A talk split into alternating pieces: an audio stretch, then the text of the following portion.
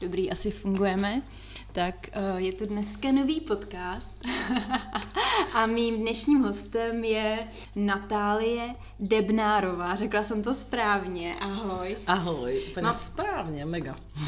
Mám tady napsáno, že jsi online editorka, redaktorka ProVoke a zároveň plus size modelka. Ano, je to tak. Hele, já bych se prvně trošku zastavila nad tím Vogue, jo, protože mě vždycky Vogue připadalo fakt jako, že něco wow a vždycky jsem chtěla jako fotit pro Vogue, jo, já jsem si to tak hlavě jako představovala, tak jaký to je pracovat pro Vogue a jaký máš sama vztah k módě?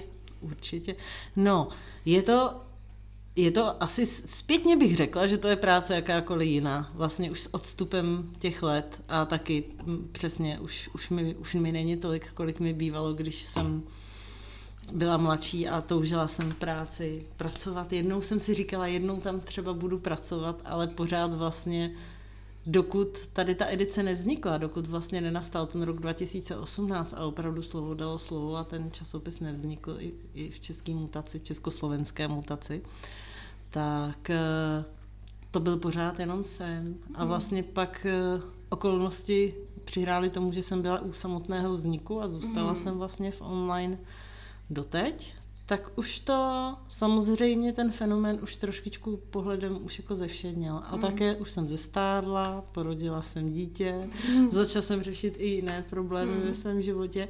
Takže občas mám pocit, že už to sklouzá k nějakému bazálu, že už si říkáš, že to je jako normální práce, ale to by nemělo být, takže tím bych chtěla poděkovat všem mým kolegům, kteří mě neustále motivují k psaní neotřelejších článků. Oni budou vědět, kteří to jsou.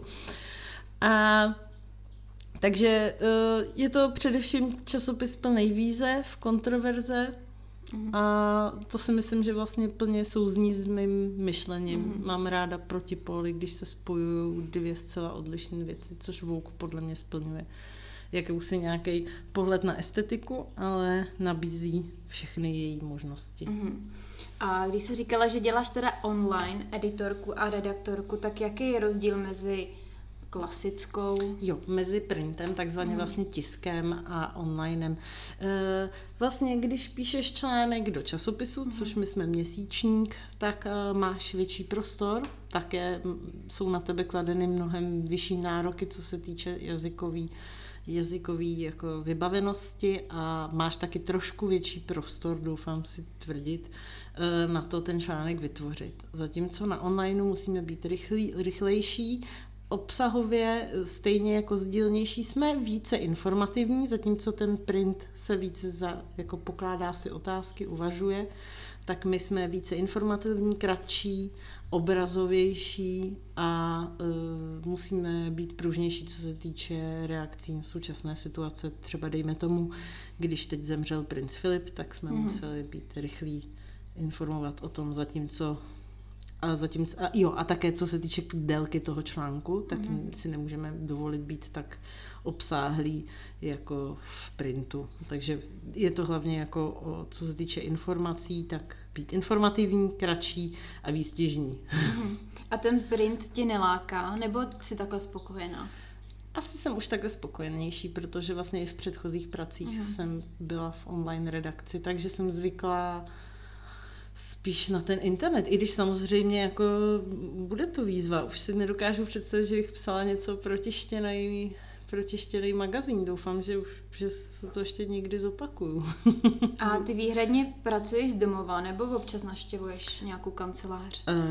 Vlastně ještě v době před covidem jsme mívali porady a potkávali jsme se častěji my z online a teď vlastně už je to rok, co už do redakce vůbec nechodím a pracuji úplně z domova, ale je to taky, není to jenom covid, jako ta situace s covidem je takováhle, ale mám dceru a ta chodí do školy, takže ji mám doma a musím být s ní doma na domácí výuce. Teď už teda díky bohu to vypadá, že se snad vrátí do školy. Je teď teda duben 2021, tak třeba už v květnu 2021 budou ve škole všechny děti. Přála bych jim to.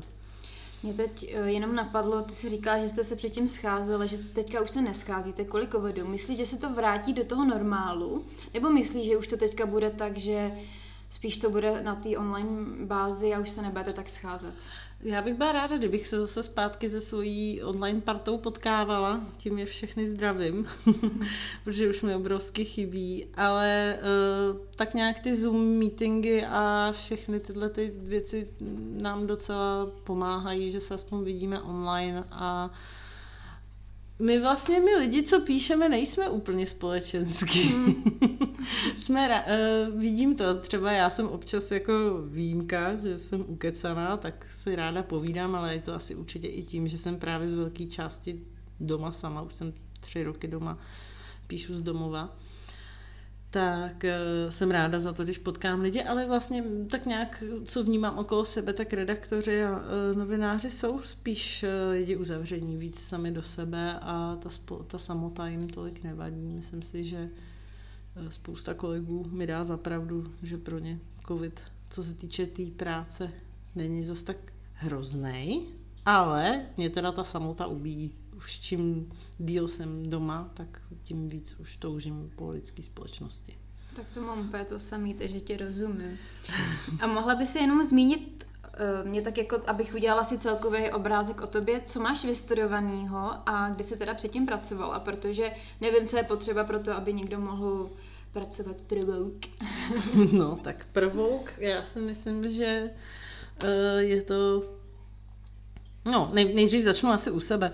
Já jsem normálně studovala žurnalistiku, takže můj prvotní cíl byl jít a psát noviny, tvořit obsah, co se týče nějakého zpravodajství.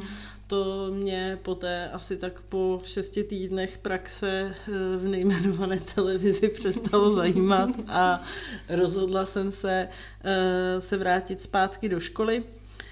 A při škole to byla vlastně moje úplně první práce v časopise, který byl lifestyle, byl Bravo Girl. Bylo mi 19 a vlastně, ježiš, tady bych hrozně chtěla poděkovat Mirce Srdínkové, tehdejší šéfredaktorce prostě Bravo Girl, která mě vzala jako úplný střevo do redakce plných žen, které prostě všemu rozuměly a já jsem tam byla úplný prostě ucho, který se tam učilo všechno za běhu. Ano, a to byla vlastně asi první a poslední zkušenost s printem. Poté už jsem vlastně pokračovala v online verzích a tím jsem vlastně přešla rovnou do onlineu. No, když to tak jako vemu, tak už jsem se vlastně k printu nikdy nevrátila. Ale byla to krásná zkušenost a strašně na to vzpomínám. Je tam spousta zábavných historek a... Ale to mě fakt zajímá, protože já jsem si Bravo Girl jako kupovala, tak mě, tak mě zajímá, jako do jaký sekce si tam psala. No, teď jsme červený obě.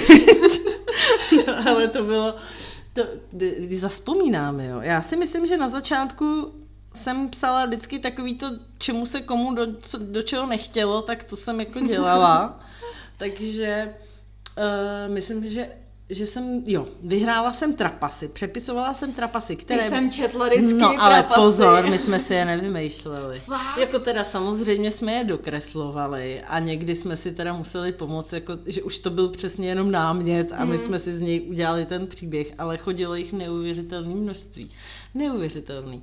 A ty poradny, ty teda opravdu nelžou. To, co byly ty láska, sex, něžnosti, to nám chodilo, tenkrát ještě jako ten e-mail nebyl, jako já, jako už chodili e-mailový dotazy, ale měli jsme i jako korespondiáky a dopisy. Dopisy? Jo. Ježiš, ještě tady to přečítalo. A normálně jsme to četli, mě se vůbec nechtělo.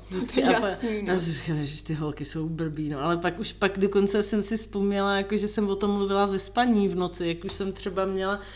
Ten den jsem si prostě přečetla nějakých 15-20 dotazů. Teď se to opravdu posílalo teda psychologům, opravdu jsme spolupracovali jako s renomovanými jmény. Takže tenkrát se to nebralo na lehkou váhu. Ale to jste museli vybírat takový ty víc relevantní otázky, asi takový ty blbosti, nebo... Byly tam i teda jako blbý dotazy, jakože co se týče jako závažný. Měli jsme tam prostě sexuální obtěžování, jo, no pracovalo tak, se tam opravdu i jako se závažnými tématy, které se pak předávaly do poraden. Ale... veskrze převažují ty zábavné historky a to teda úplně nevím, jestli můžeme říkat. Takže... Já bych byla moc ráda, ale já jsem si říkala, Oni si to buď vymýšlej, no. Nebo si to vymýšlej ty, který to posílají. Protože některý jsou neuvěřitelné. Protože mě připadalo, myslím, že takový ty nejznámější z Bravíčka celkově to bylo jako, že si hledala klitoris na zádech, to myslím, že je jedno jako z nejznámější. To nám tam říkali. Pak ještě Láďa 19 do mě najíždí motorkou, myslím, že mě miluje. To jsme milovali. Pak nám dokonce slečna poslala výtok. Ježiši. Jo. Jakože to měla v nějaký mističce to poslala? Ne, bylo to prostě tak přeložený v papíru v dopise. Ne. A chtěla rozbor, jestli to je v pořádku. Netuším, ale jako byly tam opravdu některý, a teď doufám, že se na mě nebudou zlobit bývalí kolegové, ale fakt to tam bylo jako divoký. Ale zároveň tam byly jako i hrozně hezký příběhy, že myslím si, že ty holky se tím fakt řídily. Tak ten časopis tenkrát měl jako renomé toho, že ty holky to braly jako starší kamarádku. Je to že pravda, no. Bylo to na úrovni, nebylo to tak, bylo to vlastně, jak v dnešní době je to tam strašně jako vidět, že v dnešní době si ty děti nechají vlastně radit od těch influencerů, kteří jsou o pár let starší než oni sami, nemají ještě tolik životních zkušeností a občas jsou ty teenageři tlačení do něčeho, já bych to nazvala předčasným dospíváním, přicházejí jim tam prostě ty mindráky mnohem rychleji a instantně, že jo, díky prostě tomuhle tomu světu, než když to vidějí v tom časopise, protože pořád ten časopis je něco cizího. Když jsi tenkrát bylo ti, že o 14 koupila si zbravíčko a koukala jsi na ty holky, které tam byly focený, tak prostě to bylo furt něco nedostižného. Zatímco ten influencer vlastně natáčí videa a je k tobě blíž. Takže ty máš pocit, že bys vlastně mohl být stejně jako on. Zatímco tenkrát ta modelka pro tebe byla modla. Ale bylo to furt něco neživýho, co si s tebou nepovídalo, takže ty ses zas tak necítil mizerně. Já jsem to tak měla teda, že jsem spíš k ním vzhlížela, že jsem to brala pozitivně. Zatímco tady jako mám pocit teď na těch mladých, vidím to na svý dceři, jakoby na těch jejich starších kamarádkách, že spíš jim to ubližuje. Že se cítí jako soutěžej vlastně. Chtějí dosáhnout toho, co má ten influencer. Jako myslíš ty sledující a jako tu asi i tu fyzickou, přesně i tu fyzickou atraktivitu, že ty holky prostě jsou štíhlí, mají pleť bez chybičky, vlastně tím se dostáváme k tomu největšímu prostě stigmatu toho internetu, že prostě ti mladí, když jsme byli my, co jsme si kupovali Bravo, tak pro nás to byli nedostižní lidi. Pořád jsme si přáli, že jednou třeba budeme taky jako oni, ale tady oni nám nechávají nahlídnout jakoby do všeho, ale zároveň pořád je tam ta stránka toho perfektního života. A ty mladí si myslí, že to je teda normální. No normální to není. A máme tady prostě zaděláno na obrovský průšvih. No. To ano, to určitě pak může být to anorexie, sebepoškozování. Jako pocit, že nejseš dostatečný. Prostě to tam. Já právě přemýšlím, jaká tady ta generace vlastně bude. Celkově vlastně, protože já jsem třeba vyrůstala ještě bez sociálních sítí, já jsem měla internet, já si pamatuju takový ten internet na pevnou linku. Jo, vytáčelo se to nějak, že jo? Já si pamatuju ten zvuk. Jo, to tam bylo. Že ty jsi jak stará? Mě 28. 28, tak já, tak to už jsem starší. Ale jenom bylo trošku. Jenom malinko. Malinko. A vím, že na internet jsem prostě chodila do knihovny a tam jsem jako, pro mě tam bylo jako hlavní X-chat, protože tam vždycky byly ty skupiny a tam jsem jako, tam jsem si to vždycky jela. A bylo ICQ, tím se komunikovalo vlastně a byly seznamky lidé.cz. Lidé.cz, no jasně. A líbím se ti.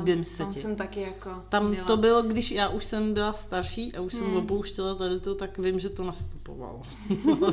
Takže k tomu nemám co říct. No ale každopádně my jsme vyrůstali ještě v uvozovkách normálně. Nevím, jak to ty vnímáš se svojí, jako kolik je dcerce? Dceři bude teď 9.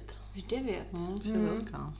No, takže to, no, tak tomu asi rozumí, že ona asi ta fakt jako tady vidím ten tlak a i když jako moje dcera je zatím v tomhle takový mimoň, ještě jako k sociálním sítím nemá přístup, ale teda už má přístup na YouTube a už tam teda jako hodně jí zajímají taneční videa, tak to už musíme kontrolovat, no.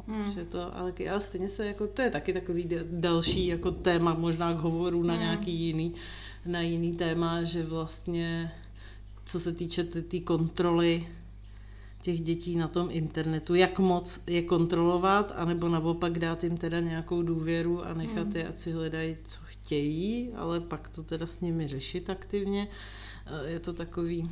Já nevím, jestli jsi viděla dokument v síti.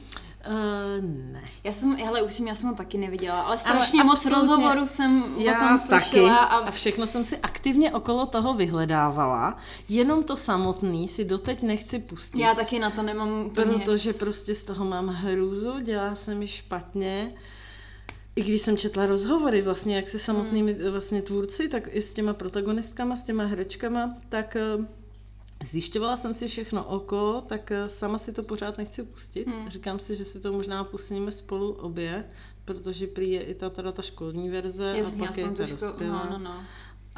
Ale pořád se toho bojím, strašně se toho bojím.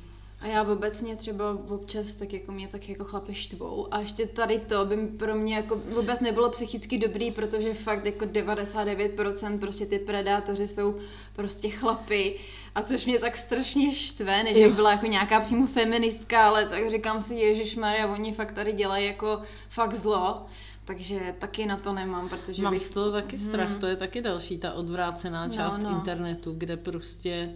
Vidíš, Lucko, to by bylo možná úplně skvělý téma, najít někoho takovýhleho a popovídat si o tom, protože to bych si s chutí poslechla. Je strašně těžký v dnešní době uchopit ty sociální sítě tak, nějak moudře, aby prostě to dítě si z toho vzalo jenom to zdraví, což si myslím, že je vlastně v dnešní době nemožný. Stejně vždycky prostě buď... Nedokážu si představit, co je vlastně zdravější, vždycky se říká všeho s mírou, ale nedokážu si úplně představit, jak moc v dnešní době dítěti dát nějaký zdravý sebevědomí v tom, jak co má používat na těch... na tom internetu, no. Vím, že podle mě on ze svého pohledu tam se vždycky najde to, co jakoby je pro něj určený v uvozovkách, takže jakoby, že je těžký do toho jako objektivně vhlídnout, no. Určitě. A taky je to zajímavý pohled v tom, že vlastně Bravo Girl, všechno tohle zkrachovalo. To jsem se chtěla zeptat, jestli vůbec nějaký tejto... Skončilo to, vlastně uzavřelo se to, ty prodeje už nebyly tak velký, protože děti vlastně začaly dávat přednost internetu před tištěným časopisem. A jsou třeba online, je online? Nebo už existují, není to přímo teda Bravo Girl, ale existují vlastně weby, které jsou pro mladé holky a píšou se tam ty články tematicky, se jim tam jakoby radí. Ale píšou to dospělí lidi samozřejmě, není to teda tvořený. Já si myslím, že ty děti, nebo teda děti, to by se na nás teď zlobily, tak ty mladší z nás, teenageři, mají teď jakousi nedůvěru k tomu, že už taky jsou mnohem chytřejší než my, jsou vzdělanější, dohledávají si všechno, Google už prostě pro ně není sprostý slovo, tak jsou napřed. Tak si myslím, že z principu možná štve to, že to napsal dospělej. Ten článek. Rozumím, jasně. No. Možná se jako točej, ale to je jako moje domněnka, možná se točej, co se týče nějakého vzoru spíš k těm mladým, že mluví jejich jazykem a říkají jim to, co oni chtějí slyšet. Protože já třeba vím, když jsem poslouchala rozhovor třeba s Evou Burešovou, ta má vlastně publikum taky nižšího věku, většinou nějaký holčiny. A právě, že říkala, že jí se ptají na takový strašně jako triviální věci, ohledně třeba menstruace a takovéhle věci. Tak já si myslím, že to na jednu stranu těm holčinám chybí tady to. Určitě. A že vlastně se na to ptají v uvozovkách těch influencerek, protože... Na koho se obrátit. No, protože třeba s mamkou to nechtějí řešit, nebo neumějí, nebo neznám všechny jako nějaký rodinný jako vztahy tam. Takže mi to připadá vlastně jako hrozně zajímavý v tom, že si myslím, že tam určitá jakoby neinformovanost je a že tam určitá chyba jako v tom asi bude a bohužel to hledají třeba... je to škoda. Hledají to možná u těch no 100% to u nich hledají, ale ne každý influencer přesně je natolik erudovaný, aby mohl poskytnout prostě nějakou jako odpověď. Moje dcera se zcela upřímně už na tyhle ty věci mě ptá a už jako spolu objevujeme postupně ty věci. A taky se necítím, že přitom přesně měla bych jako vládnout vládnout slovem i písmem a taky se necítím, že bych měla, ale teda koupili jsme si knížku a procházíme to a prostě bavíme se o tom. Ale ne každá rodina to tak má a ty děti pak ty otázky přesně vznesou na internetu a pak se dostáváme k další věci, že tamhle další 3 děti si to přečtou, začnou si z ní dělat srandu, že ty seš takhle pitomá, že se tady ptáš prostě veřejně, jako toto nevíš nebo co a prostě pak už tam máme zase další téma, že jo, což je taky beršikana a jako obecně asi, abych to shrnula, aby jsme se v tom úplně jako nezabředli, si myslím, že ten internet je pořád jedna velká neznámá a neexistuje na to žádný univerzální návod. Mám teda ten pocit, jak prostě ty děti nebo vlastně ty mladý nějak jako edukovat, i když existuje strašně moc serverů, který se s nima o tom baví, ale je asi na tom rodiči, si myslím, z velké části, to je naše zodpovědnost, aby jsme těm dětem jako ukázali přesně, co je bude bavit. Ale už jsem si toho všimla, že když jsem právě našla na jednom nejmenovaném jako serveru pro mladé holky článek právě o prvním sexu, tak jsem to ukazovala mý kamarádce, jejíž dcera je teď její 16 a teď se to tam hodně doma řeší.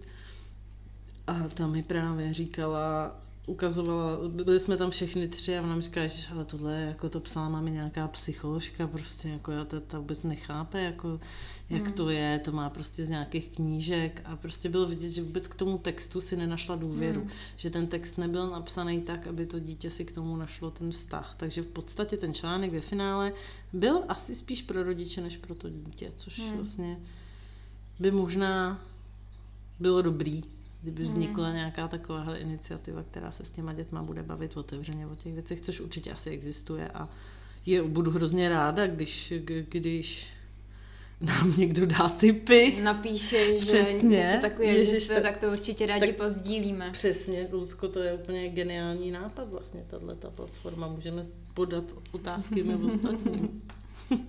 Ale mě ještě napadlo, že tvý dceři je 9, takže ještě v podstatě máš jakoby pod tou kontrolou, ale až jí bude 12 a 13. To už bude zlý. To si myslím, že toho bych jako bála, nechci něco tady jako přejímat, ale že přece už tam bude mít větší vliv těch vrstevníků, těch dalších puberťáků. Ono se říká, že do 8 let je tam ta vazba mezi matkou a dcerou jako intenzivní a co se do těch 8 let stane, tak to už jako bude zapsaný.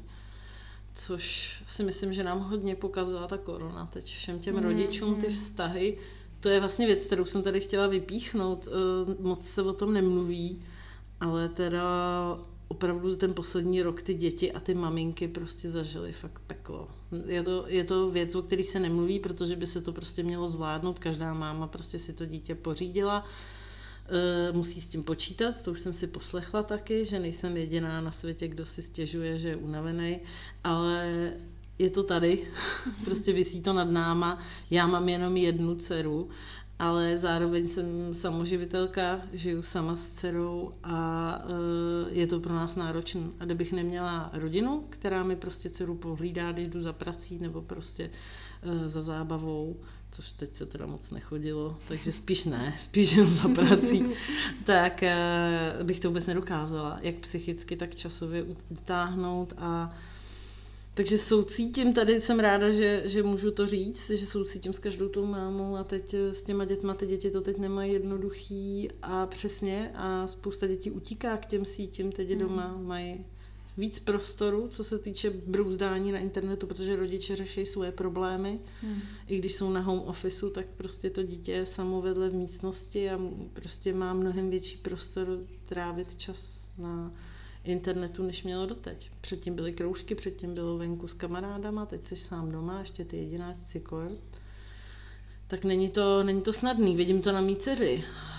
Jako musíme fakt hlídat, musím jí vždycky říkat, hele, tak teď jsi měla telefon prostě 30 minut, dobrý, tak teď to se odlož a je vidět, že jako chybí ta socializace, tak si nahrávají, že si namlouvají na telefon zkazy a takhle spolu jako tráví čas. Zatím ona ještě nepochopila, díky bohu, se nedostala k sociálním sítím, ani k takovýmhle věcem, já jí v tom nepodporuju, takže ale vidím to na nich, ty děti jsou sami, jsou prostě opuštěný, ty rodiče se jim nevěnují tolik jako normálně, netěšíme se na sebe, protože jsme se prakticky neodloučili.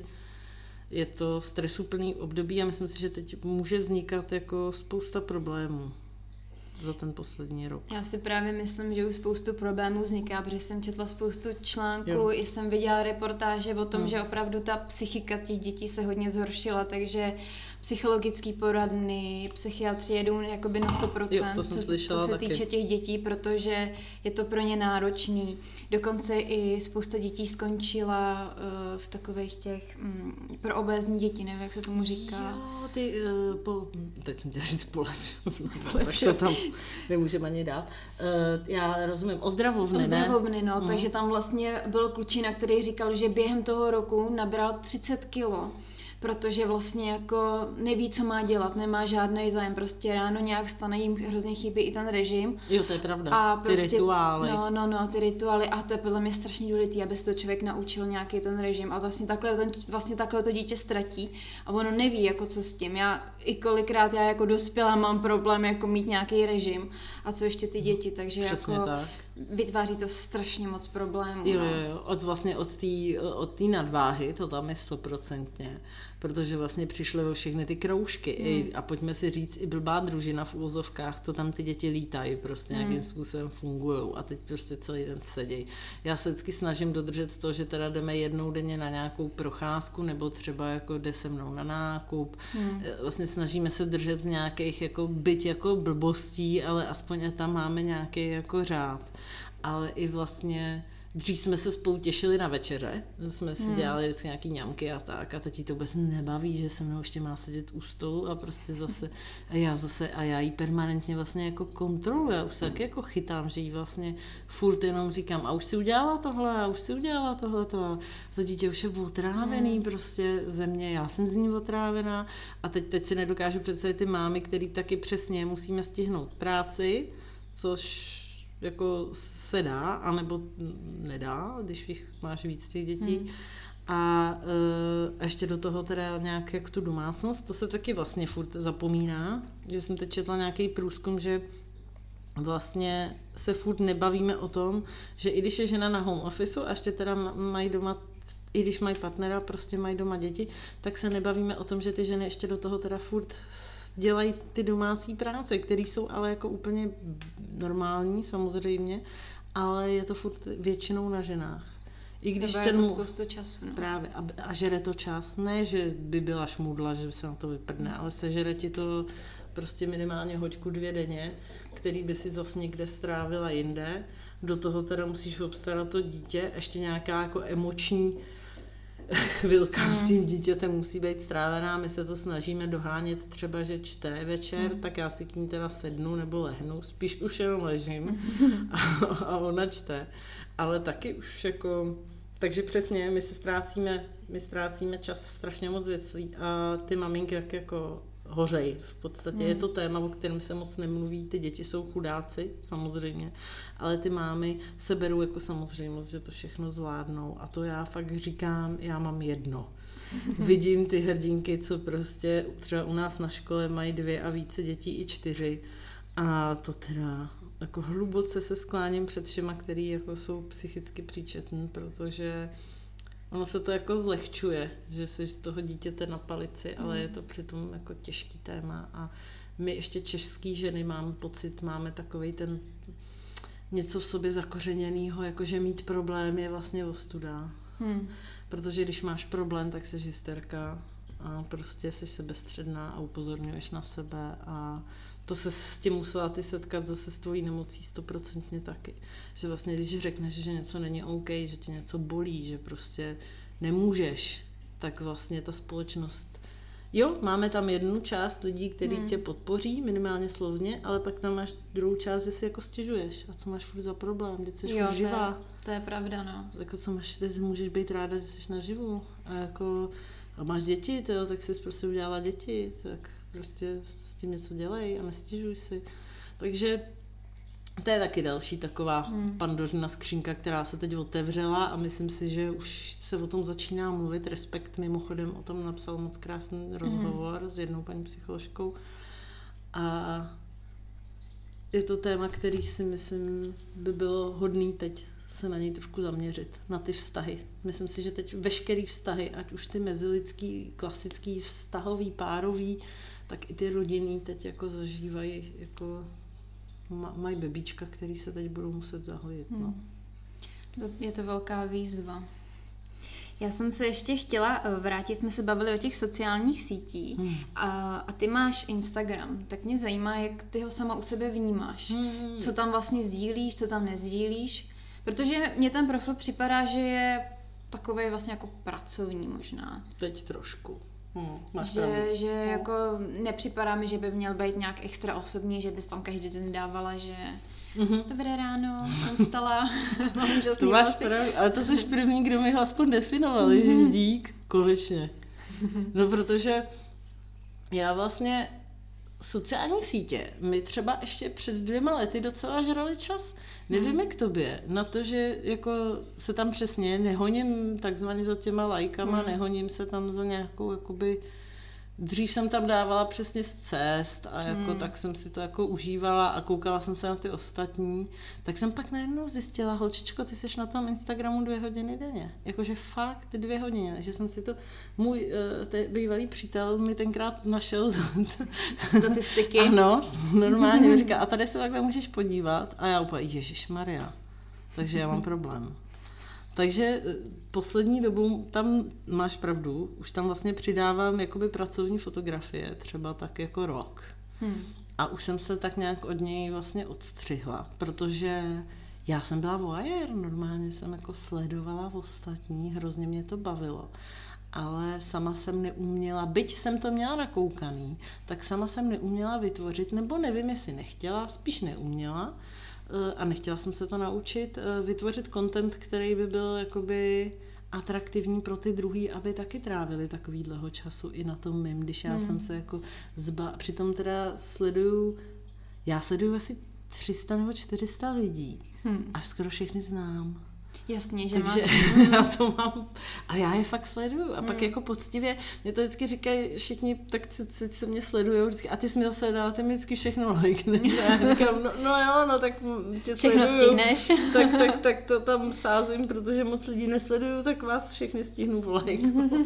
Takže asi jo, díky za definici, protože vlastně nevím, baví mě, inspiruje mě. Nebudí u mě ty negativní emoce, protože asi sleduju, přesně pohybuju se v nějaký sociální bublině, že sleduju lidi, kteří jsou mi jako něčím blízký, přesně potkala jsem se jako s tebou, buď jako při projektu, anebo prostě se mi líbí nějakým svým názorem, nebo se mi jenom líbí. To mám tam několik modelek, které jsou krásný. Prostě jsou krásný, taky člověk sleduje, to prostě mám taky. Prostě se na ně strašně ráda koukám, že jsou hezký a líbí se mi to. Pak jsem tam musela začít sledovat nějakýho ježečka kvůli dceři, že ten ježeček cestuje všude po světě, jmenuje se nějak strašně populárně, možná ho někdo zná, já nevím. A pak ještě nějaký pandy jsem tam teď sleduju, ale jako... Takže už z Instagramu nejsem úplnej král. Ale já furt nad tím Instagramem vlastně jako přemýšlím a přemýšlím vlastně, jak dělat... Tebe sleduje strašně moc lidí, ty máš obrovský zásah. Ale právě, že... Já už fakt mám, dejme tomu, 5-6 měsíců stagnaci a strašně přemýšlím jako proč, takže už jsem trošku tak jako tím, jak to říct, ovlivněná, že jako přemýšlím nad tím, jakoby, co třeba dělám špatně, jaký content by třeba někoho bavil. Jo, jakože se ti zastavil počet. Zastavil se mi počet, takže já často čtu právě různý články o tom, jako co teda se dá ještě zlepšit a tak a vlastně jako všechno je to vždycky souhra určitý náhod, že se tam jako něco tak spojí. No já jsem si u tebe oblíbila zvířata. Já už ty vlastně seš pro mě influencer zvířat. Krevety a potkani. A... No mě ty zvířata strašně baví, takže je to teďka možná to bude téma. Po budoucí už tam nebudeš ty. Už tam bude jenom zvířata, já jsem taky říkala, že asi půjdu, že se tady vždycky nafotím. Já právě klidně povídej, já si kouknu na moje přehledy, jak kolik trávím času. Jo, ale je to zajímavý, tak přesně. Nevím, kde se to přesně hledá. Bylo to v těch statistikách, já budu mluvit, protože naopak teď tam můžu jako něco říct. Mě by právě zajímalo, tím bychom mohli položit vlastně otázku všem ostatním. Najdete to u sebe na Instagramu a tam vám to ukazuje. Jenomže podle mě musí mít ten člověk firemní profil. Ty asi máš firemní profil. Nemáš, jo. Soukromý, úplně nulový, s nulovým dosahem. Jo, ale jeden čas jsem to docela často sledovala. No, vaše aktivita. Tady jsou tyhle mrchy nahoře. Vaše aktivita. No a tam to uvidíš. A to já už tady vidím ten čas. Jo, tak hele, denní průměr je 2 hodiny 25 minut. No, ale máš zase, pojďme si říct, máš 12 000 sledujících. Ty už je prostě, ty už seš influencer a je to podle mě v pořádku, nebo já nevím. No, ale je a když mi se to tady takhle, jako že třeba včera jsem tam byla 3 hodiny 18 minut, ale dneska jenom 55 minut zatím. To večer doženeš. Já jsem tam měla vždycky ty večerní takový ty vysoký čísla, jo. Přesně se nudíš u něčeho večer, nebo přesně takovej ten, a to bych se chtěla zeptat, máš doma vanu, dáváš si třeba koupele? Občas dávám. A co děláš v té vaně? Jasně, jsem na mobilu. Já taky, já se tam vždycky motivačně odnesu tu knížku. Ale mě to fakt ale baví. Už 5 let si tam nosím knihu. 5 let nosím knihu do vany. A jako když ji otevřu, tak to je teda co říct. Jako já jsem pokrytec, opravdu. Vždycky si ji tam odnesu, vždycky si tam položím, ona tam zůstane, to kdo mě zná, tak to odpřisáhne, já mám v koupelně knížky. A myslím, že jsem je tam četla? To je prostě ne. Jako pak můžu v posteli to, jo, ale prostě taky. Ve vaně prostě měl bys relaxovat, tak tam jedu content. To je takový jako moment, kdy si to fakt jako dovolím. Říkám, tak teď budu projíždět, to se normálně jako neprojíždím. No, ale já jsem teda ujetá teďka na zvířátka, takže pro mě tam moc ne... Instagramový jedeš zvířata teď. No, jako tam jsou různý videa prostě ze zoologických a z nějakých odchovů a to jako... Ježiš, mláďata, takže mě už to automaticky prostě nabízí takovýhle věci, nebo vždycky na to kliknu a pak už jako říkám, ne, to bych chtěla, to bylo. To jsme zase odboč. To jsme zase úplně nikam jinam. No, to já musím teda ještě říct, když už tady u toho jsme, protože pak už bude těžko navázat. Já jsem teď když jsem k tobě přišla, tak jsem byla úplně, přišla jsem do džungle. Tady je to plný, prostě jsme obsypaný zvířátkama, terárii plných krásných zvířat a já se tady jako úplně užívám. Takže Lucko, možná už jako změníš působení, budeš třeba nějaký budoucí zoolog amatér. Jo, to by ale upřímně, to by byl teďka můj novej sen, já bych hrozně chtěla být v nějaký jako chovný stanici nebo někde, kde pomáhají zvířatům, opuštěným zvířatům, jo, tak to by se mi hrozně líbilo. Cítím v tom jako smysl, no, ale jak říkám, prostě může za to covid a moje nemoc už žádná není, ale nemoc, kterou jsem měla, takže to mě úplně jako hodilo někam jinam a hrozně mě baví být obklopená přírodou a zvířatem. No ale když se to tak vezme, tak ty jsi taky vlastně začínala jako lifestyle, ty jsi byla fotograf. No, jasně, kulturních jako osobností zejména. Že? No ale to jsem právě pak chtěla zmínit, že vlastně ty jsi v tom módním průmyslu, který mě vždycky strašně fascinoval a zajímal, ale já jsem na ní neměla žádný kontakty. Já jsem vlastně 90% se mezi umělcema, znamená muzikanti, herci, občas nějaký malíř, režisér, takže tady to vždycky byla moje komunita. Ale takový ty časopisy prostě jako Elle, Vogue. A ty jsi nikdy neportretovala žádnýho návrháře? Ne. Nikdy? Ani modelku? Modelku, ty už jako jo, protože já jsem pak začala pracovat pro castingovku a vlastně, takže tam jsme měli prostě, dělala se reklama, nevím, na spodní prádlo, takže jsme tam jako měli třeba modely a tak, jo, to bylo vždycky strašně super. Ale takže vlastně se mi tam jako nafotila v rámci prostě castingu, ale že by přímo takhle vlastně fotila, to se mi právě nikdy nepodařilo, vždycky jsem strašně moc chtěla být v tom světě. A já jsem právě, hezky jsme to tak jako se k tomu dostali, to se mi líbí. Oslý můstek, ale takovej přirozený, z toho mám radost, že... Redaktor, no. Je to tam tak hezky jako vyplynulo. Já když jsem právě četla článek o tebe bylo to o Fashion Weeku. Jsem si napsala název Modelko na 24 hodin. Já jsem to právě četla. Ten je populární, to mi úplně každý říká. A to je hrozně super, já jsem to fakt četla a úplně jsem byla hrozně jako napjatá, hrozně to jako s tebou prožívala, takže ten článek je fakt skvělý a říkala jsem si, to je tak strašně super. To je vlastně... To se popsal vlastně začátek mít druhý práce. No? Jo, to s tím takže určitě všem doporučuju na stránkách Vogue Modelku na 24 hodin. Je to fakt úžasný. A já jsem to hrozně prožívala. Říkám, tyjo, už je týden před tím, než tam vystoupí, tak jak se cítí a co. Takže mě to strašně bavilo. Hrozně jsem to žrala. Ježiši, tak já jsem teď tady úplně červená. Ale teda je pravda, že asi by nevznikl, kdyby mi to moje tehdejší nadřízená neřekla. Že já jsem vlastně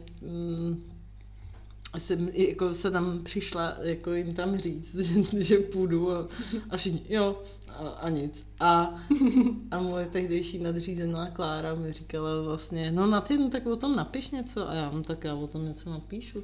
No, tak jsem o tom něco napsala a vlastně díky Tereze Wu, která si mě sama vybrala, na základě prostě rozhovoru, který jsme spolu vedli, tak tím se otevřela nová kapitola. Tam jsme se k tomu dostali, teď jsme u toho plusali s modelingu. Dobrý děl, super, já mám rád, že jsme se k tomu dostali. Jako šli jsme přes zvířátka, ale dostali jsme to. Ale krásně jsi tam zabrouzdala, já jsem se toho mohl hezky chytnout, takže mám radost.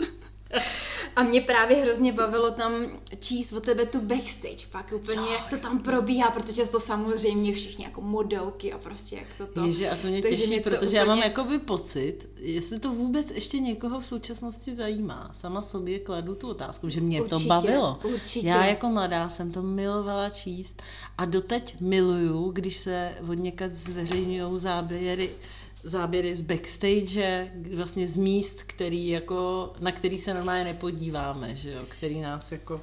Bože, můj backstage, to je prostě moje vášeň, protože... Tak ty v tom figuruješ taky, ty jsi vlastně holka z backstage.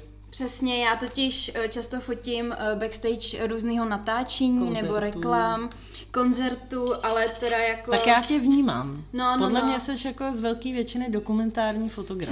Přesně. Že to, tak to já tě taky jako vnímám. Třeba pro ty novinky, to byly jako přímo portrétní fotky. To jsou prostě jako...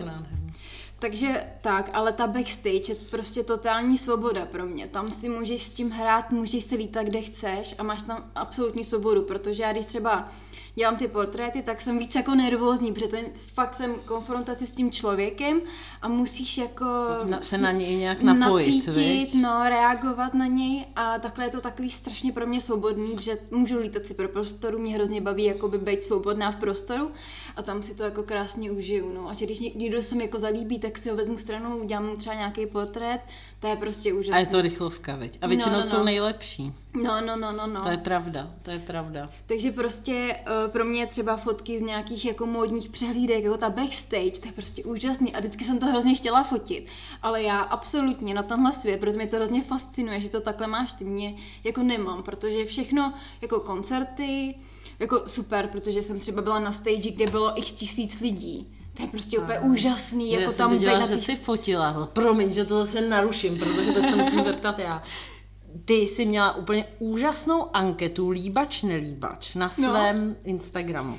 Strhlo se podle mě tam úplně něco neuvěřitelného. Jo, strašně moc lidí na to reagovalo. To bylo úplně, abych to zkrátila prostě v kostce, tak Lucka prostě udělala ve stories úplně jednoduchou prostě výzvu, ať posíláme fotky chlapů, slavných osobností, o kterých se myslí úplně prostě přesně Bravo Girl téma, který líbají prostě skvěle. A ještě to jako tak jako dala tam vlastně tomuto slovo líbač, nelíbač, jako vlastně tak jako počeštila takovýhle jako slovíčko, strašně jako hezký to bylo. A vlastně holky ti začaly posílat slavný muže, vlastně i z českého kouta jsem tam viděla nějaký a hlasovali jsme, jak moc je ten chlap hot a jak moc ne. Takováhle basic věc a já myslím, že ti to muselo strhnout Instagram, protože teda já hlasovala, bylo to šílený. Všichni jsme hlasovali a prostě přesně. Ale mě všichni posílali, já jsem vůbec v životě člověk by na nic takovýhleho příčetnej nereagoval. A já jsem se přesně chytla v té vaně, že sedím a klikám ano, ne, ano, ne, ano, ne. A úplně jsem se těšila, až přijde další. Takže a to mě právě, a tam se dostávám k tomu, tam mě zaujalo, že ty si fotila nějaký hvězdy amerického Disney Channelu, tam byl nějaký ten odbarvený. Jo, ale to bylo proto, že on je součástí nějaký kapely. Aha. A tím, že já jsem fotila ty koncerty a občas jsme fotili takový jako do novin, že některý z nich úplně ne, takový. A nebo byl v pohodě, protože já ti to povím, já totiž samozřejmě to bychom měli zmínit, jak on se jmenuje, já to budu mezi tím hledat, ať nevypadáme jak... Já upřímně ani nevím, jak se jmenoval, ale vím, ale že... je vím, teď že to... mega hvězda v dětském Disney Channelu, jmenuje se to... Ellie a někdo, takže počkejte. Já si na tohle totiž pamatuju, protože z toho mi taky jako Instagram docela jel, protože ty holčiny nebo prostě děti mi začaly ty fotky v úvozovkách krát z Instagramu, začaly se dávat na svoje fanpage a prostě dělali mi tam srdíčka. Austin a Ellie. Aha, tak vidíš. A je to Ross Lynch. Hele, já jsem upřímně to ani nevěděla, mě až když to začaly psát, protože on totiž, to je on, protože tady ten klučina si dal tu fotku, kterou jsem já nafotila, dal na svůj profil. Páni. A začaly mi to psát ty faninky prostě v angličtině, prostě Páni. Ve všech jazycích. Říkám, to vůbec jsem nevěděla. Ano, to je obrovská hvězda, vlastně nutno podotknout, kapelu nevidím, ale asi tady někde bude. Je narozen roku 95, takže je vlastně o 10 let mladší než já. A je to teda skutečně hvězda Disney Channel a zpěvák. Já si třeba vzpomínám na můj v úvozovkách, pro mě to byl jako největší úspěch, nebo ze začátku. Když já jsem prostě se přestěhla do Prahy a říkala jsem si, můj cíl je, abych prostě fotila v O2 aréně, prostě pro O2 arénu, prostě ty největší koncerty. A jak ses k tomu dostala? Mně se to podařilo asi za půl roku, takže vlastně pro mě bylo to všechno strašně rychle, protože já jsem začala jakoby fotit pro média hudební, takže to bylo pro mě strašně jednoduchý. No a právě to se mi podařilo a to jsem byla jako v šoku, že to fakt bylo, když jsem půl roku tady v Praze fotila, že jsem fotila Davida Guettu, ale fotila jsem ho v tom smyslu, že jim odpadl nějaký fotograf, který měl fotit jakoby s ním backstage, protože byla nějaká soutěž na rádiu, že výherci se můžou setkat s ním a to bylo hustý, protože najednou říkala, nemohla bys náhodou ty? A říkám, co? No tady bude prostě v jedné místnosti David Guetta a prostě budeš tam jenom ty, nesmí tam být telefony, nesmí tam být jiný fotograf a jediný fotograf budeš ty. Říkám, cože? Zodpovědnost jak sviň a říkám, ještě jak na něj budu mluvit anglicky, jakože a úplně. A on se mě ptal, kam se mám postavit a tak říkám, David Guetta na mě takhle mluví, jo. Prostě. A to většinou asi tak bývá, že? Že ty největší stars jsou nejvíc ochotní. Ježiš, on byl úplně v pohodě, on teda mě připadal, že mě takový úplně zmuchlaný, skoro až roztrhaný tričko, prostě vlasy nějak hozený, vůbec nevypadal jak nějaký prostě, jak nějaká hvězda, byl teda strašně fajn, A právě, že okolo, tam měl ještě jakoby tým, jako nějaký jako bodyguardy, takže ty jako byly taky v pohodě, se na mě usmívali, takže takže to bylo úplně jako úlet. No a vidíš, a to zase zajímá mě, jakože prostě... zrovna David Guetta by mě zajímal teda, nebo Kaygo, ten by mě zajímal nejvíc. Toho jsi nefotila. Ne, toho jsem nefotila, ale vím, že třeba na Colors jsem byla... A tam hrál? Jo, Kaygo. Aha. Tam jsem byla. A to jsem si říkala, on má i krásnou, oni jsou oba takový, to je DJ teda, pro toho, kdo to nezná, většina lidí ho možná nezná.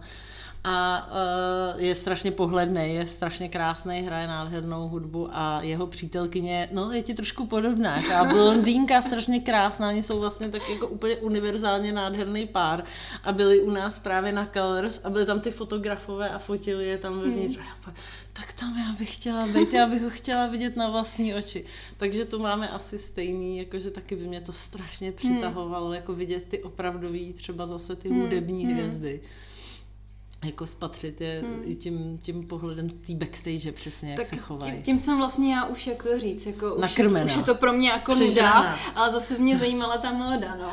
Ale já si právě pamatuju, že na těch Colors jsem byla z backstage právě s Imagine Dragons.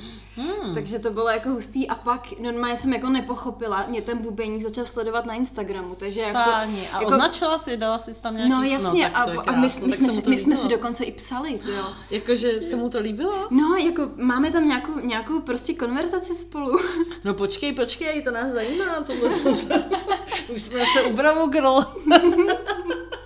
Takový, a jaký to bylo? Ne, fakt jako super, protože my jsme tam spolu prostě seděli u stolu prostě jako s Imagine Dragons, prostě what the fuck. Páni. Takže to bylo jako hustý, no. Páni. A právě, že se na mě ten bubeník furt jako tak hezky usmíval. Jo, no, tak počkej, tak to se asi něco prošvihla, nejsem si úplně jistá. Teda. A já jsem pak jela strašný screeny toho, že říkám, to mě začal sledovat, je úplně jsem to samozřejmě musela si to uložit. No to si uložit. A pak říkám, ty lajky na fotky, to není možný, jo, takže, no, jako, páni, takže no. Jako super, no. No a tak a nikam se to teda nedostalo. No nikam se to dostal teda on asi v té Americe nebo kde žije, ale přijde mi to jako hustý, že vlastně on tam pémo sedí jako nesleduje, že tam prostě v tom výběru jsem já, tak je to moje jakoby vrchol slávy. No, tak jako víš co, nejseš jenom hezká, až něco umíš, tak no, to je taky pak těžký. Oni jsou z toho možná ty umělci nadšení. Ne, ale to je taky přesně to, jako, že ty si říkala, že tě strašně zajímá ta backstage, tak mě velmi zajímá tato. To vždycky jsem si přála být jako ta, která se dívá z té druhé strany. Ať už se jednalo třeba o Robbieho Williamse, na tom já jsem vyrostla, tak to já jsem si vždycky přála. Prostě být od něj aspoň. Jinak jsem nikdy neměla takový to jak vždycky někdo říkal, že měl idola nad postelí na plakátu, tak já to nikdy neměla. Já jsem tam, a vidíš, to aspoň se pobaví celá moje rodina, to můžu tady vytáhnout historku, protože moje rodina je jako umělecky ražená. A měli jsme nádherný byt, vyrůstala jsem na Malé Straně, takový krásný, prostě malovaný stropy, nádherný starý nábytek, takže tam se ctilo, že žádný, jak se lepily nálepky a plakáty, no tak u nás vůbec. No tak já nevím proč, tak já jsem si přinesla ze školy ve 14, nevím, plakát Tomáše Rosickýho, doteď nevím, jako, doteď nevím proč a jak jsem k němu přišla, protože jsem fotbal neznala ani z fotky. A vylepila jsem si nad postel Tomáše Rosickýho. Myslím si, že to tam vydrželo tak 10 hodin. Nevím, který z rodičů to strhnul, ale tím skončila veškerá moje láska k jakýmukoliv umělci, ať už teda sportovní. No, takže jakoby, a tam já jsem vždycky jako hrozně jako potom toužila a až teda u toho Robbieho Williamse a tam jsem si vždycky přála, jaký by to asi bylo, když on tady zpívá, se podívat vevnitř, že si přijde, jak komunikuje s lidma a tak to zase závidím já tobě, že to jsou opravdický hvězdy. Jako backstage jsem zažila strašně moc, protože vlastně jako tím, že jsem fotila, nebo fotím teďka, jako ne, ale pro ty novinky, tak vlastně jsem se strašně moc umělcema jakoby skamarádila. A oni často měli koncerty, takže mě vždycky se ubrali na ty koncerty, že to bylo jako super, že jsem mohla být s nima ve VIPku, ve stanu. A to bylo i náročné. Čekání ani ne, protože třeba ta kapela tam jako nebyla celý den, ona fakt přijela 2-3 hodiny před tím koncertem a tam bylo samozřejmě jídlo zadarmo, pití zadarmo, jak jsme se jako všichni připili, jo, pak byl koncert a pak se třeba jelo pryč nebo se pilo dál, takže fakt jako taková dobrá party. Jenom bych se ještě vrátila k tomu plakátu nad postelí, tak já jsem tam měla Orlando Blooma, jo. A jako Legolase nebo? Jako Legolase právě. A s ním jsem se sešla, takže jako... Tenhle rozhovor se začíná stáčet úplně nebezpečně jinam, než jsme měli mluvit, Lucko. Na papíru to furt mám, takže jako, to vlastně... Ano, nutno přiznat, že Lucie tady skutečně má vypracovaný bodový program našeho hovoru. Začali jsme u Vogue a končíme u Orlanda Blooma. Takže z toho mám hroznou radost, že jako Orlando jsem viděla naživo, takže jako mám to odškrtnutý, no jasně. Toho jsi taky fotila. Hele, toho jsem nefotila, ale on tady natáčel film. To je pravda, dlouho tu byl, víš? A já jsem byla něco jako lepší kompars, že jsem měla jakoby roli víly, takže já jsem byla jako na natáčení, takže jsem tam vlastně u něj jako byla. A právě, že se mi stal úplně strašně slavný moment pro mě. Tak to nevíte, mám otevřenou pusu. Můj jako fakt top moment, co jsem chtěla vždycky zažít a zažila jsem to, že vlastně záběr měl začínat na mě a měl ze mě to švinknout na Orlanda. Tím pádem to byl moment, kdy se okolo mě všichni točili. A točili se jenom okolo mě a Orlanda, jo. Pozor. Takže já jsem dostala deštník, že jediný, kdo měl deštník, byl Orlando a já. Oh. A on se samozřejmě po mě koukl, protože jakože chtěl být asi jako pokus tam teďka stará. Jo. A to nevadí, to už byl ten pocit, že se podíval. Jasně, no. Takže to byl jako můj úplně vysněný moment, takže teď jsem spokojená prostě. Měla... No a jaký byl, je fakt tak krásný, jako... Hele, vlastně mi v reálu zas tak jako nevyzařovalo z něj to, co jsem čekala. Nevím, čím to bylo, třeba tím kostýmem. Jsme se ho zboštěli, víc. No, přesně. A já to mám takhle furt. Vlastně ty lidi vlastně si říkám, to bylo úplně super s nimi. A pak je poznám osobně, jak musím, jako normální, jako. Takže, jako, já si myslím, že je strašně krásný. Je to chiméra. Je strašně krásný ty lidi vlastně jako nepoznat a vysnít si je nějak. Navždy. No, přesně. Ale pak, když ty lidi jako poznáš, tak jako, no. Takže přišel na place, byla klapka a pak zase odešel. Pak zase odešel, no. Nula interesu o vílu. Ale koukl na mě, když jsem měla ten deštník, jo. Že, protože si říkal, kdo jiný ještě může mít deštník. Jo, a to jsem byla prostě já, takže já jsem naprosto spokojená tady s mým výkonem, takže a bylo to strašně super. Tak v tom případě ještě potřebuji si zahrát s Bradem Pittem, to by nějak teda ještě... Toho jsem zase obhajovala na Lucčině anketě já. Protože ten bude pro mě navždy ten nejvíc sexy muž planety. Je to pravda, no já mám taky ráda. Jo, i jak je teď vrásčitej. Jo, ale já teda ustaranej je teď. Je ustaranej, ale to mě, ale teď mě už tak jako nebere. Já teď spíš, teď se k němu vracím. Jo, až teďka se k němu jako dostáváš. Dobrý holuby se vrací. Chvilku jsem koukala na Robbieho Williamse, ale... Teď už zase... Zase Brad tam začíná dominovat. Jo, ne takovej, teď je takový ustaranej, no. Hele, tak jako... Jdeme dál. Protože jinak myslím v životě... To měl být úplně seriózní rozhovor, Lucie. Já myslím, že seriózní furt je. Jo, to je pravda. Podle toho, jak my se na to díváme, tak takový ten rozhovor je. Tak. Vrátíme se k tvý druhý práci. Mm-hmm. Říkám to správně, plus size modelka. Říkáš to správně, já to tak beru. I když, já vlastně říkám jako normal size.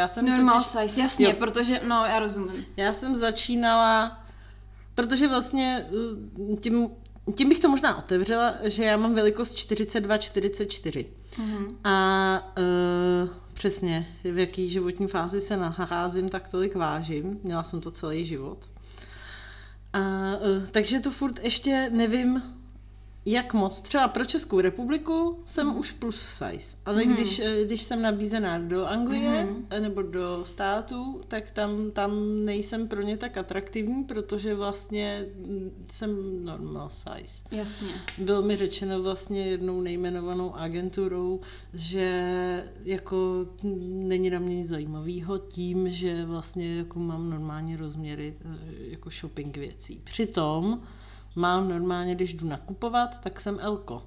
Takže jako je to large v angličtině, jsem velká. Ale jako asi je to prostě subjektivní. Právě, takže je to takový subjektivní pocit, jakože nevíš, co je normal a co je jako plus. Mně teda upřímně přijde, když já sleduju teda ty zahraniční, nevím, normal plus size. Tak tam už jdou do té obezity, že? Mně to právě připadá, že se snaží tím vlastně šokovat, že to se tam snaží tvořit určitý kontrasty. Jo. Naprosto s tebou souhlasím a jsem ráda, že jsi to otevřela, protože je to, když teda mohu mluvit sama za sebe a nebudu mluvit jakoby přesně za tu figuru, kterou já pronajmu tomu člověku, který mě fotí, tak já si myslím, že by tady platilo, ale fakt mluvím sama za sebe, všeho s mírou. Hmm. A tak ať už mluvím o modelkách, samozřejmě, když prostě holka má velikost 0 a prostě fakt je hubená, tak ty, ano, vím to, tak prostě to oblečení na ní vypadá samozřejmě skvěle, protože ona je ramínko a to oblečení vynikne, jde tam to oblečení a nejde tam ona. A vždycky to vypadá líp než na holce, která je 38 plus a prostě už má nějaký tvary, má zadek, má prostě prsa, má břicho, ty ruce nejsou útlý, obličej prostě není jako vyrýsovaný. Takže samozřejmě se na to dívá líp. Ale nedávno o tom mluvila vlastně Karolína Holubová, dcera Evy Holubový, fotografka, strašně šikovná holčina, tak že vlastně v roce 2000 byl kult úplně vyhublých děvčat, prostě, ale jako tvrdej. Až to byly ty chlapecké postavy, ze kterých lezly kosti. A to si myslím, že je extrém, který, ano, někdo se v tom může zhlídnout, přesně tak, to je taky paradox toho magazínu, je mi jasný, že na to bude chtít navázat, proč se to pořád děje, že ten kult té vyhublosti tady jako to, ale to už je moc. Stejně tak moc já vnímám i tu obezitu. A prostě to, co bylo třeba prostě v loňských kampaních, myslím 2019, 2020, co měl Calvin Klein, kde byly vyloženě obézní ženy, focený prostě v prádle. Tak někdo všichni to oslavovali, jakože přesně miluj se, jaká ty seš, prostě a... Ale to už je obézita. To už prostě je další věc, že ano, byly nádherný, nepochybně teda v obličeji, fakt krásný ženský. Ale to už jako je hazard se zdravím. Stejně jako ta přílišná prostě vychrtlost, kdy prostě to už je jako tvrdá anorexie a člověk se tady může vymlouvat na to, že má zdraví prostě, že prostě takhle celá jejich rodina vypadá a nějakým způsobem takhle prostě vždycky byli a může jíst, co chce. Ne, to už je anorexie. A pak jako fakt být jako obézní a to už pak se ti tam vážou další nemoci. Takže já jsem si řekla, lehce jsem se k tomu vlastně, mohla bych takhle samu sebe trošičku jako poplísnit. Lehce jsem k tomu sklouzávala prostě v loňském létě, kdy jsem neměla zrovna dobrý životní období a přestala jsem se o sebe starat. Bylo to vlastně v půlce toho covidu, bylo to teď to léto a prožívala jsem nějaký osobní zvraty velký v životě a trošku jsem na sebe kašlala. A v tu dobu jsem vlastně fotila tu a natáčela tu kampaň se spodním prádlem s Lindexem. A já jsem se tam fakt necítila ve svém těle. Necítila jsem se dobře, vlastně jsem ti to i psala, že vlastně ty fotky jsem si pak ve finále ani nedala k sobě na Instagram, protože jsem se o sebe nestarala a to moje tělo podle mě, tak na něj pořád koukám. Ale ve finále jsem strašně ráda, že se to stalo, že se to nafotilo, protože já se na tu fotku vždycky podívám. A je to jakoby, co se týče toho plus size, tak my si můžeme na rozdíl od těch klasických holek dovolit ty výkyvy váhy. Ne moc, ale můžeš si tam říct, hele, tady jsem tohle viděla a tohle není dobrý, tohle ze sebou můžeš udělat něco jiného a myslím si, že plus size modelka je práce jakákoliv jiná modelka, ty se o sebe musíš starat, ty musíš nějakým způsobem vypadat, aby si odprezentoval to oblečení té firmě nebo tomu návrháři nejlépe, jak ty sám můžeš. A je to zodpovědnost. A to, co já jsem prostě jsem nafotila, tak jsem s tím nestála se sebou 100%. Naštěstí jsem tam měla okolo sebe prostě úžasný tým, který prostě byl skvělej. Měla jsem nejlepší zázemí, prostě obrovskou důvěru mám v ty, který to se mnou tvořili, což bylo podle mě jako nejdůležitější, jinak bych se asi obrovsky styděla. Fotila to se mnou Tereza Černochová, která je úplně úžasná duše s velkým srdcem a kdybych ji tam vedle sebe neměla, tak nevím, jak bych to dokázala, ale je to práce, přesně tak, člověk se musí odosobnit. Takže ano, ale plus size si myslím, že někdo třeba říká, že jak nás furt jako někdo třeba hejtuje, že prostě jako holky z plus size by se neměly vůbec fotit, že prostě já bych tě hnal do posilovny. Tak hele, překvapím vás, chodím běhat obden. Cvičím jogu, prostě starám se o sebe. Ale celý život jsem prostě měla vydřených vydřenou velikost 38, pak jsem se na sebe vyprdla a měla jsem hned tohleto. A v životě bych nešla pod 38. Prostě v životě. I kdybych měla chcípnout hlady a prostě cvičit denně, tak bych se nikdy nedostala třeba na to, co máš ty, jak seš prostě štíhloučká a drobonká. Každý máme absolutně jiný předpoklady a každý se s tím narodíme. A to, že prostě někdo nežije jako střídmě, to neznamená, že je jako špatnej. Ale zároveň se nemůžeš přežírat, sedět na gauči a říkat si miluju se, jaká jsem. A to znamená, že za sebou nemusím vůbec nic dělat. Je to prostě o nějaký disciplíně, je to prostě všeho s mírou. Je to furt střed. Jakože, ale trvalo mi to docela dlouho, než jsem si to uvědomila. Já si upřímně myslím, že sebeláska ani v tom, že člověk opravdu nic nedělá, leží na gauči a cpe se nezdravýma věcma, to je píš opak sebelásky. Vůbec, takže tím se zazdíváš. Že? A je to nějaký takový tvoje alibi k tomu dělat to, co děláš. Prostě. A já to vím, já jsem jako opravdu ukázkový příklad toho, že když se na sebe vykašleš, jak dopadneš. Já jsem si tam prostě tím jídlem jako kompenzovala všechny svoje mindráky. Prostě nebylo to určitě nic, jakoby, na co bych byla pyšná, ale bylo třeba si tím projít, aby si se jako pak řekl, že... A je to taky všechno prostě s psychikou spojený. A takže právě proto si myslím, když to úplně uzavřeme, že prostě plus size by to mělo být děvče, který je si vědomý své figury a umí dobře prodat a ten produkt s tím spojený. Takže dejme tomu, když mě si najme prostě značka s šatama, tak já ty šaty musím dobře prodat a musí na mě dobře vypadat. Takže ne, že tam bude vidět, že jsem obézní, ale bude tam vidět, že ty šaty vypadají skvěle, i když nemám tu velikost 0. Takže je to práce jako každá jiná, ale musíš k tomu tak přistupovat a ty být tak nastavený, protože hodně vnímám, zažila jsem to s českýma plusajskama, že jako mají pocit, že když už jsou plusajs, tak už jako proto nemusí nic moc dělat, ale je to dřina jakákoliv jiná. Teď jsem fotila e-shop a je to prostě 8 hodin před kamerou, převlíkáš outfit za outfitem, musíš pořád si být vědom toho, kde stojíš, v jakém úhlu máš ruce, prostě je to úplně stejný jako modeling s hubenýma holkama. A ty musíš prodat ten produkt, který prostě komunikuješ nejlíp, jak umíš. Není to oslava té ženskosti. Hodně se tady z plus size dělá prostě.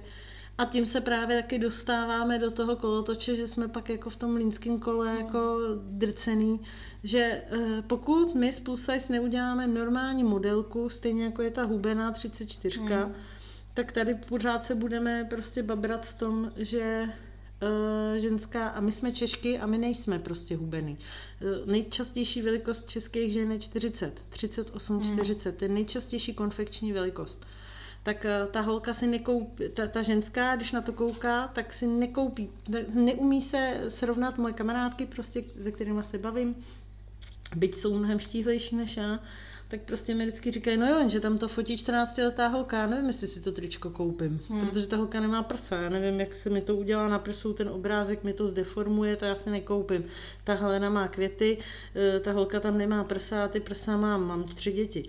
Tak jakože já tu svoji práci beru jako zodpovědně a myslím si, že tak by to mělo být.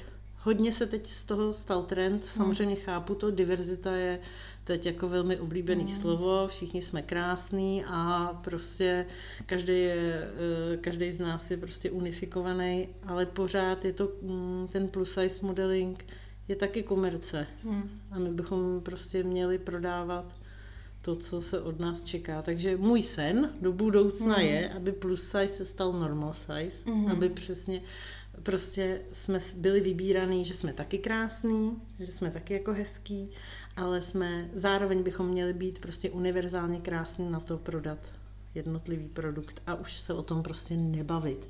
Nedělat z toho furt jako... velký halo. Ano, přesně tak. Prostě máme tady fotky na plavky, hele, tohle jsou jednoduchý plavecký, tam dáme holku z velikostí 34, no a hele, tohle je na velký prsa, tak se na to najmeme prostě ženskou, která má velikost takovou a takovou.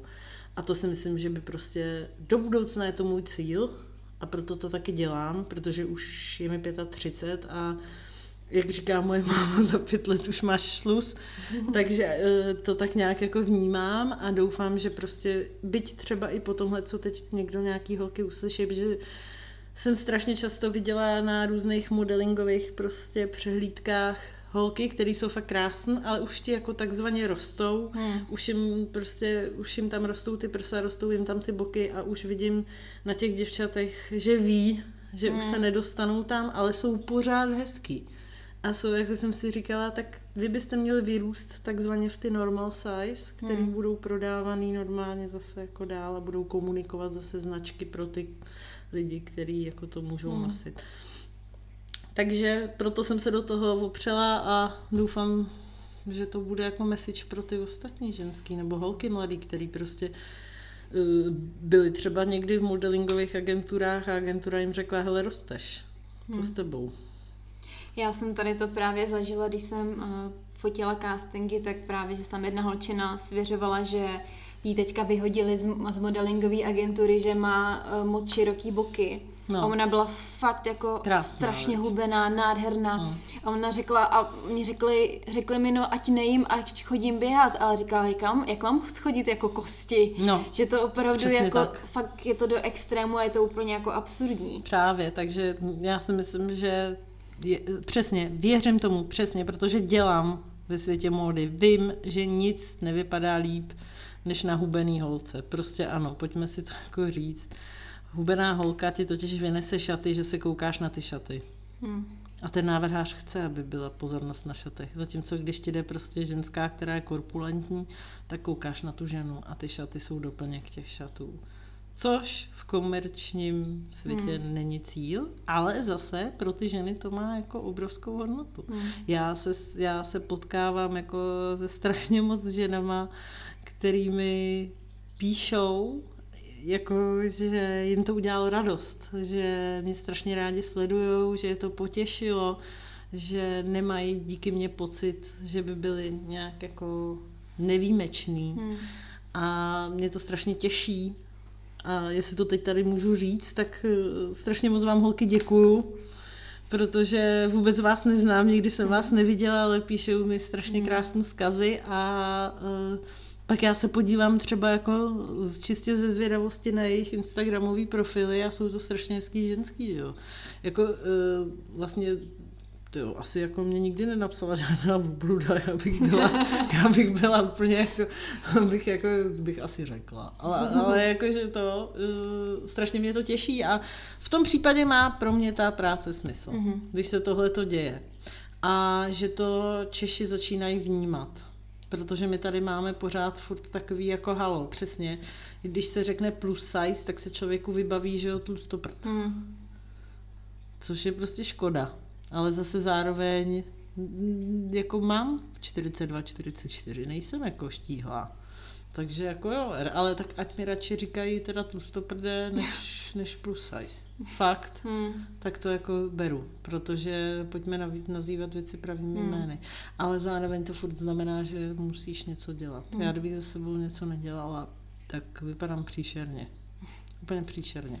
Mohla by si ještě zmínit ten vývoj, protože vím, že ty všechno začalo, když jsi dělala modelku na Fashion Weeku. A pak se postupně začaly ty nabídky nabalovat, nebo jak vlastně tady to celý vzniklo? To bylo vlastně tím, jak už jsem to tady zmiňovala, tak Tereza u mě oslovila, jestli bych pro ní nešla tu přehlídku. To byl pro mě teda neuvěřitelná škola, protože tam byly okolo mě 18letý holky, 17letý holky, myslím, a mě už bylo tolik, kolik mi bylo. Takže to si právě myslím, že taky bude strašně moc lidí zajímá, protože člověk si spojuje mladost. Modeling s tím, že mladost a že musí ta holčina začínat tak jako v 15, určitě. Aby prostě ve 25 mohla jako odejít a už. Tak já ještě, aby to bylo ode mě úplně fair, tak já jsem v 15 modeling dělala. Vlastně, takže tam, ale to už není to tajemství. Vlastně, ale nechodila jsem předtím, že jsem malá, takže se mnou se fotilo. A pak mi řekli přesně v 15, hele, seš jako širší a prostě jako už to zajímá, jako možná ještě do reklamy. No a tenkrát byla docela razantní moje máma, která prostě řekla, hele ne, vůbec v žádném případě a prostě dělat to nebudeš a A upřímně řečeno si myslím, že ani o mě nebyl takový zájem, že bych nebyla nějak, jako prostě jsem byla jako hezčí holka 15letá, no, jako, a právě nebyla jsem ani nějak moc vysoká, začaly mi jít z boky, takže ta kariéra tam nebyla, ta ani nezačala, ale byla jsem v modelingové agentuře. No a vlastně pak nějak, když jsme to teda s Terezou upekli, tak se tohle to šlo, tak já už jsem byla hodně stará vlastně na to, mě bylo 33 let. A Tereza byla takový vizionář v tomhletom, no. Prostě řekla, hele, jako já si tě už v něčem dokážu představit, takhle to bude, já jsem jí prostě absolutně důvěřovala a nakonec se to vyplatilo, protože navrhla jako perfektní body, který mám teda schovaný, věnovala mi ho. A předka se povedla, mělo to velký ohlas, protože jsem vlastně byla jediná plus size, takže s tím se strhl jako zájem docela. Já si přiznám, že jsem to úplně nečekala, takže jsem byla jako zaražená, přišlo pár takových jako nabídek spoluprací, kterých jsem jako úplně nepozdávala, takže já jsem vlastně se stahla, věnovala jsem se svý normální práce, nedělala jsem to a asi půl roku na to, když přišla jakoby lepší nabídka od jedné firmy, tak jsem o tom začala teda přemýšlet, kejvla jsem na ní, pak vlastně vyplynul Lindex a ten to vlastně strhnul. Paradoxně v mém nejhorším životním období se to spustilo a jsem ráda, že to vlastně tak, asi to tak mělo být a v ten moment jsem si tím začala přivydělávat. Nutno podotknout, že plus size modeling v Čechách není úplně jak bych to řekla, v rozpuku. Pořád jsme ještě jakýmsi bizárem. Takže uživit jako se s tím nedá? Nebo... Já si myslím, že jo. Určitě, kdyby se s tomu věnovala aktivně. Mě vlastně oslovily 2 modelingové agentury, ale mně se nelíbily ty smlouvy, které bych měla musela uzavírat, takže mě zastupuje vlastně kamarádka moje. A takže nemáme úplně... Nejsem tak exponovaná a asi pro mě je pořád prioritní pracovat jako redaktor a novinář a jako hlavně fungovat jako rodič.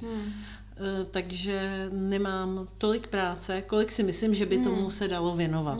Protože nemůžu chodit na konkurzy, teď vlastně ani to není možné. Ale takže vlastně ty spolupráce, které vznikají, tak už vznikají na tom, že ty lidé mě vyloženě chtějí. Nikdy jsem neprocházela vlastně nějakým velkým konkurzem. Vždycky jsem šla třeba, že se rozhodovali mezi 2 lidma. Takže a navíc jsem kývla na spolupráci pouze se značkami, se kterými jsem jako byla já OK. Což si myslím, že je taky teda luxus.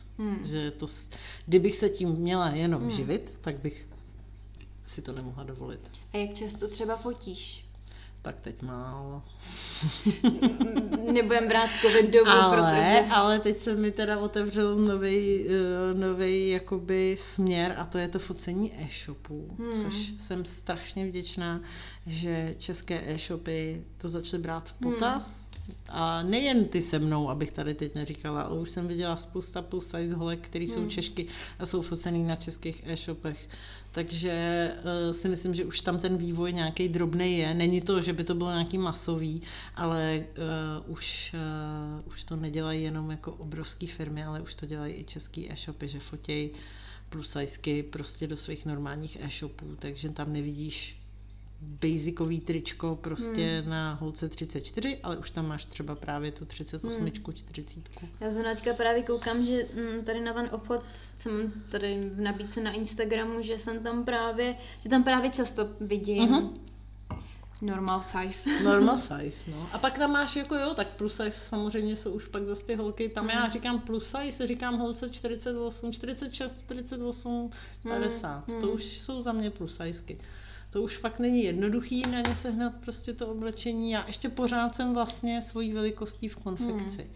Ale i to už může někoho naštvat. Možná teďka to bude jako netaktní otázka, ale nesetkáváš se teda s problémem ohledně věku? S věkem vůbec. Hele, to je, vidíš, a to je fakt jako seš první, kdo se ptá. A jako víš, že jsem na to myslela. Teď, jak jsme spolu o tom mluvili, že se mi to otevřelo, že s věkem vůbec. To je fakt divný. No, a to jako je mi tolik, kolik mi je, ale jakože Věk ne, fakta velikost. Hodně často se mi to doteď stává, že tě třeba stylista oblíká a říká, no ty, ale na tobě by tohle vypadalo blbě. A tak musíš jako... věřím tomu, že ne každý stylista tohle může dát, takže spíš ta velikost pořád. I když seš najmutý jako plus size, tak vlastně někdy ještě furt můžeš někoho jako udivit, že jako je ti něco malý přes prsa, něco ti nesedí přes boky. Je to furt takový, přesně no. Je to jednoduchý oblíknout někoho, kdo je prostě jako drobnoučkej a vysoký, než prostě opravdovou ženu. Ale myslím si, že právě už je to dobrý, je to vidět, že ženy už začínají jako můžou nakupovat podle toho, jak sami vypadají. A hodně e-shopů, teď když si všimnete, zmiňujou, modelka je vysoká 173 cm. To jsem si všimla.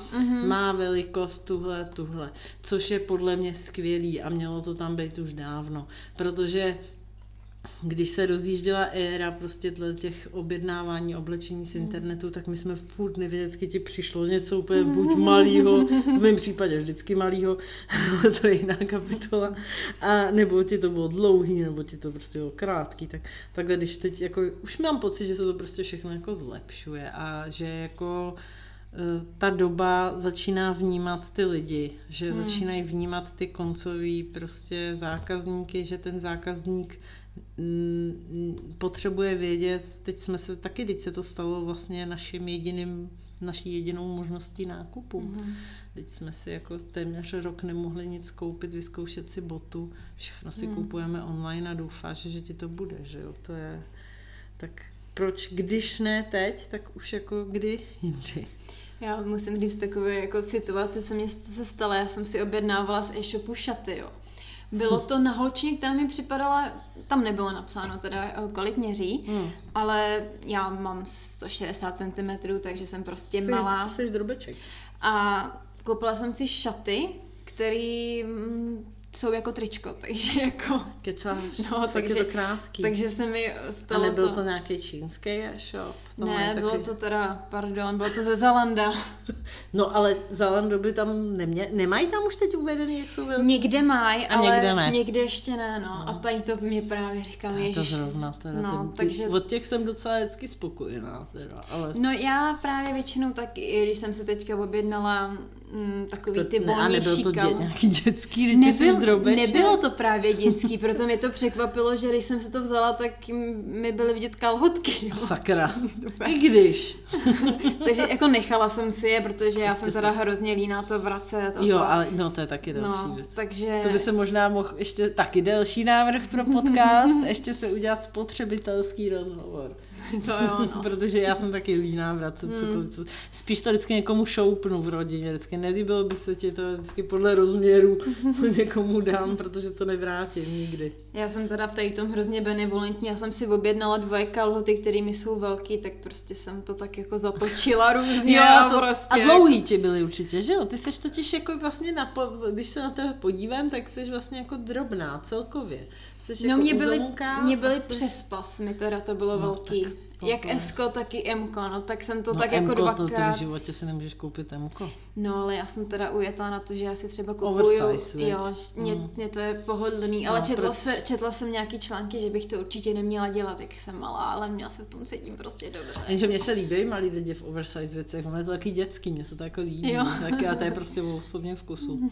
Přesně, každý jsme unikát. Tak jo, hele, já ti moc děkuju za rozhovor, protože... Budeš to mít těžký, holka, s tímhle rozhovorem. Já ti taky strašně moc děkuju.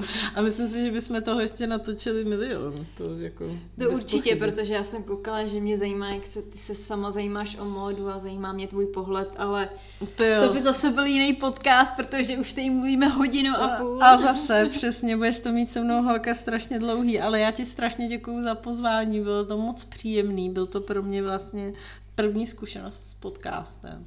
A jaká? Jak se cítíš? No vlastně jak s kamarádkou na kafi, no. Bylo to moc příjemný. Doufám, že to bude mít nějaký přínos. Vlastně nevnímala jsem to jako nějaký profesní rozhovor. A bylo to strašně příjemný. A já bych jenom nakonec ještě chtěla teda jako dodat, aby jsme to úplně jako uzavřeli. To byl takový, přesně, to byla taková moje message, když jsem sem za tebou jela na ten prosek, tak jsem říkala, co já bych tam jako měla říct, co já tak jako lidem můžu říct. Tak jsem prostě si říkala, že chtěla bych jako dodat, jestli to poslouchají nějaký mladý holky, což si myslím, že tebe poslouchají, že jestli jste si mysleli, že ten plus size modeling, já jsem jako už to viděla, není pro vás, hele, tak třeba jo, fakt jo. A nestyďte se za to, jak vypadáte. Pracujte na sobě a pošlete někam fotky. Protože když proto nikdy nic nebudete dělat a budete říkat, že na to nemáte, tak na to vždycky mít budete, jenom proto, že už jste se rozhodli s tím něco dělat. A to jsem si jako říkala na konci, že bych měla říct, protože s náma, s plusajskama, nikdo rozhovory nedělá. Takže jsem to musela říct, někdo to musel říct. Jo, a ještě, ale dobře, řeknu, chci poděkovat Májušce Kořenový, která krásně fotí, je to česká, podle mě za mě budoucí plusajs krásná holka, která právě má velikost asi 36, 38, ale má zadek. A prostě všichni, ona mi teď, fotila jsem s ní pro českou značku Yogi Circle a ona mi říkala, že jí agentury jako nechtěly komunikovat, že má velký zadek, ale ta holka je štíhlá a je nádherná. Takže tím bych chtěla jako vzkázat, sledujte takovouhle mladou holku a možná díky ní se zase napojíte nadál a věřte si a komunikujte sami sebe, protože to si myslím, že je důležitý. A to, že někdo dělá plus size, neznamená, že by se za to mohl stydět, byť mám pocit doteď, že to je trošičku takový jako takový píchnutí do osního hnízda. Když se řekne, když jsi plus size, tak se ti lidi hned začnou měřit, jak moc seš tlustá. A to je velká škoda, protože plus size vlastně, já pořád říkám, že je normal size. Tak tím to uzavřem, co? Tak já se po to podepisuju a moc děkuju. Já ti moc děkuju za pozvání.